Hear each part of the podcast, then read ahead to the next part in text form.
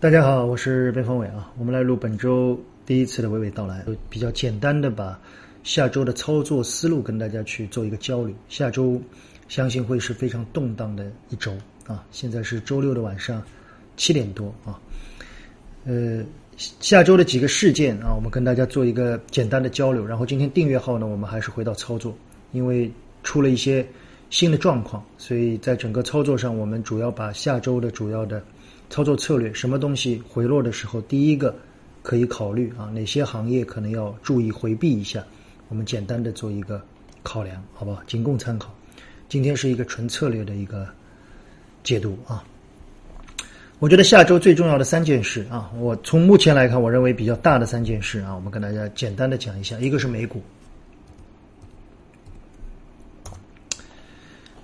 上周市场的美股出现了一根比较大的调整啊，我们看道琼斯指数啊，这根阴线的体量是比较大的。虽然我不知道美股的整个走势，但道琼斯指数呢，它更多的是由于传统和新兴都结合一些啊，所以道琼斯指数这一波的反弹力度并不是很大，要远远的弱于比如说这个标普五百指数啊，要远远的落后于标普五百，比它略强一些，包括 包括这个。纳斯达克啊，呃，又远远落后于纳斯达克指数。大家可以看到啊，整个指数方面，他们是纳斯达克最强，创出新高以后出现了调整。而这根阴线啊，我们对美股我之前说了，我不是非常的熟悉啊。但是美股在这一轮上涨以来，当创出新高以后，无论是谁都觉得有点过分。然后你会发现，美股上涨的股票其实比我们预想的要更少一些啊。当时很多人说，就那五个股票，对吧？亚马逊啊，谷歌啊。微软啊，苹果啊，Facebook 啊，就是那些公司不断的上涨，包括特斯拉呀。所以这一次的调整，我们认为对空间上我不做判断啊。道琼斯指数这一次的空间上我不做判断，因为我的能力我觉得有限。它是调整在这里就到了，还是到这儿啊？两万四不知道。但我想，如果下周继续反弹上去，那么有可能会在这里形成一个比较大的震荡。所以我的观点啊，我们今天说的都是主观的策略啊，仅供参考。美股的震荡开始了，下跌的空间我认为不一定很大啊，但是震荡开始了，就是从单边的上涨开始进入到宽幅的震荡。如果美股下周继续大幅度的上升，大家也不要很高兴，因为这种大幅度的上升以后，往往会引发更大的震荡啊，往往会引发更大的震荡，这个大家必须要有准备。我认为美股可以开始震荡，那么对我们来说，我们是跟还是不跟？还是我们开始独立的判断，这是我们要去做判断的。上周来看，上周五我们表现的比它强势，一方面是因为我们相对来说经济复苏的情况比它好。我之前也说了，这一波上涨，美股的上涨逻辑和我们是不同的，美股的逻辑更像我们的二月份，啊，更像我们的二月份，所以它的核心逻辑是流动性。我们的逻辑是来到了第二次疫情以后的经济复苏的状况，所以我们的流动性有部分的已经被。实体经济给拿掉了，所以很多人不理解，说卞老师为什么他们涨那么多，我们的 A 股为什么不跟呢？我当时给出了解释，我们不跟并不见得是坏事。我们的大量的流动性被实体拿掉了，我们在这一次的策略会里面提到的利率的问题，对不对？所以美股更像这一波，你看道琼斯指数是不是像这一波？它之后有可能会开始走这一波啊，大家注意啊。那很多人说卞老师，那走完这一波不就是哗啦它下来？不是啊，我们当时走完这一波以后。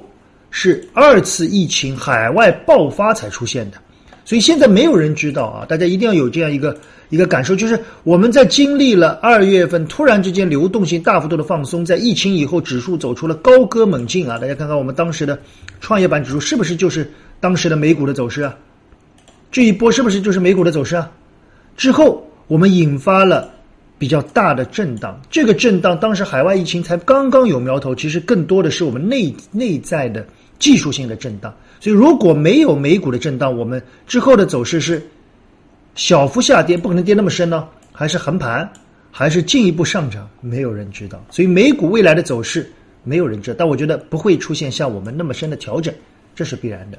但是美股的震荡一定会引发我们这边出现一些波动加大，这是下周第一个我要判断的点啊，这是我的观点啊，仅供参考。因为这一次今天我们讲的都是策略，策略的东西很主观。第二个消息，大基金又减持了，这是大基金的第二次减持啊！第二次减持，它的隐含的一些问题就会更容易被很多人注意。第一次减持，大家来看啊，兆易创新，对吧？第一次减持完了以后，大家看看啊，我们把它拉大，大家可以看看它的整个股价的走势表现啊。第一次减持在哪儿？大家找到了吗？第一次减持在这儿，两百块钱左右。减持以后一个跌停板，然后直接一个涨停板，看到吗？直接一个涨停板啊！第一次减持在这儿是是在这儿，涨停板，然后再度大幅度的上涨，对不对？涨到三百多块钱，然后现在是第二次减持，又是两百多块钱。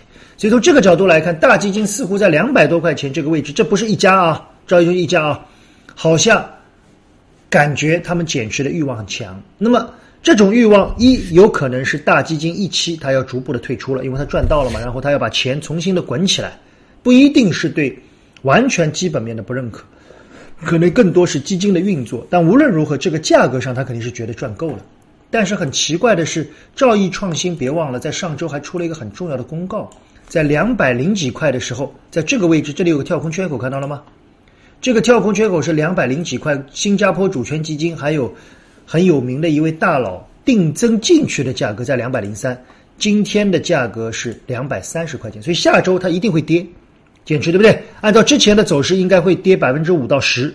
如果跌百分之十的话，那差不多就是回到了这个缺口附近。所以下周它代表的大量的大基金的科技股、芯片类的股票一定会出现重大的震荡，而且是先向下，向下以后能不能再起来？兆易创新至关重要，我们不推荐兆易创新的。兆易创新是我非常看好的一家公司，但它的估值我现在还没有想明白。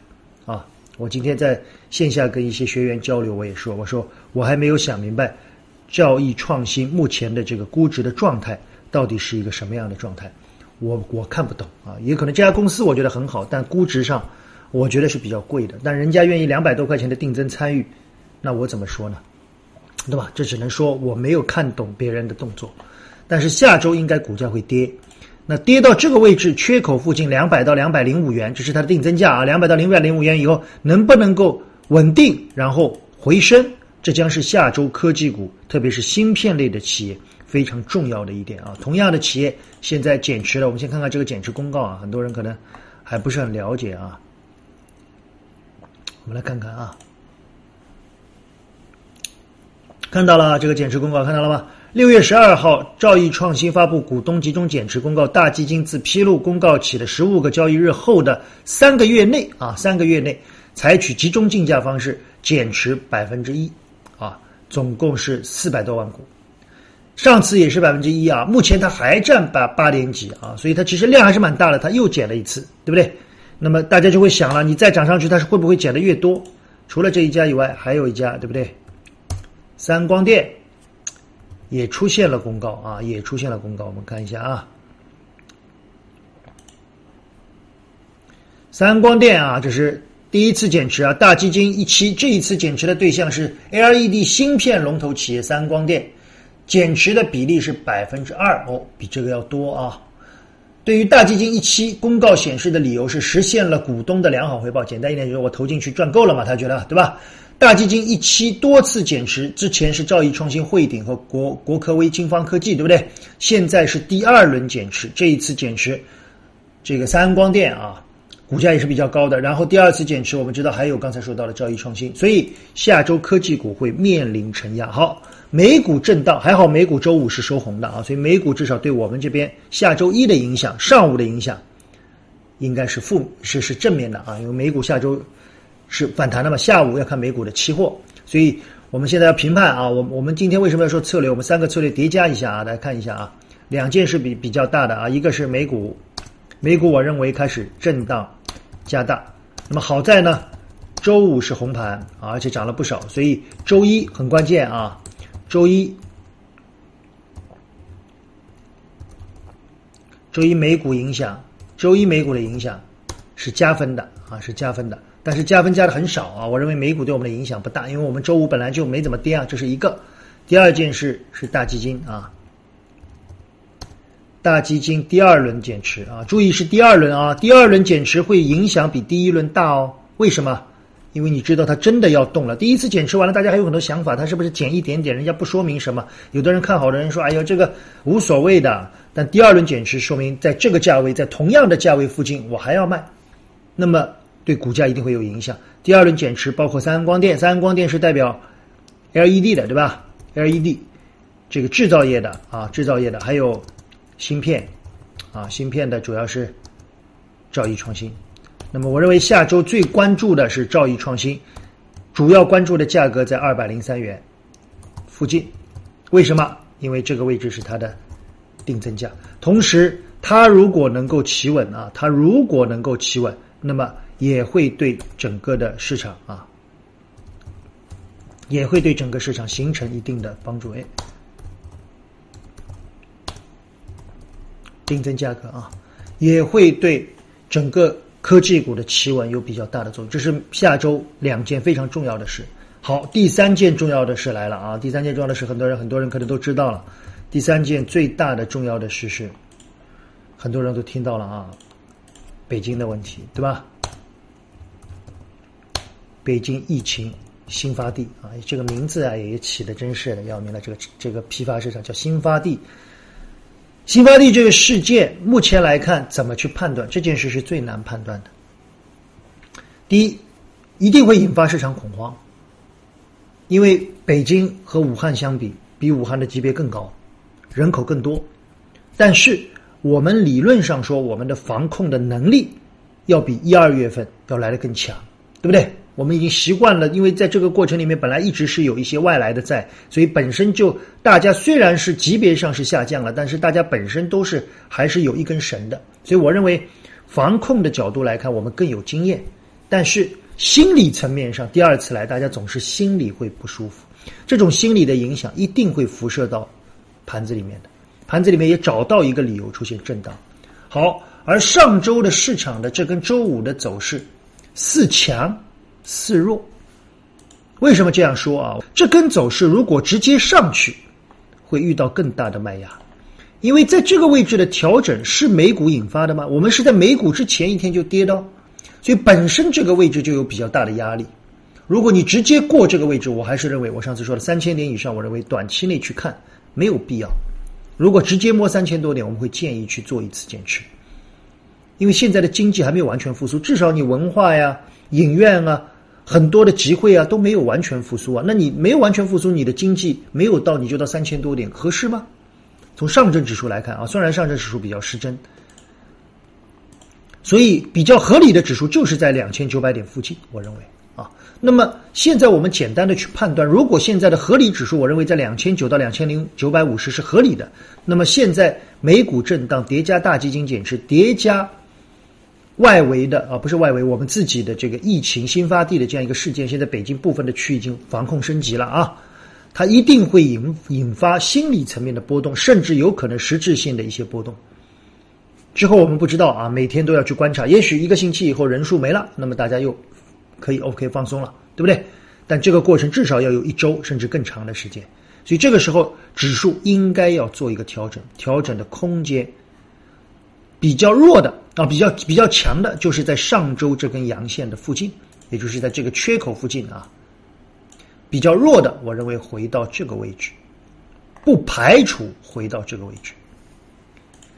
我给大家了啊，三个位置啊，上证指数来看，我认为三个位置啊，第一个比较强的位置，二八七零点；第二个，我觉得概率比较大的位置，把这个缺口给补到二八五零点到二八三零点。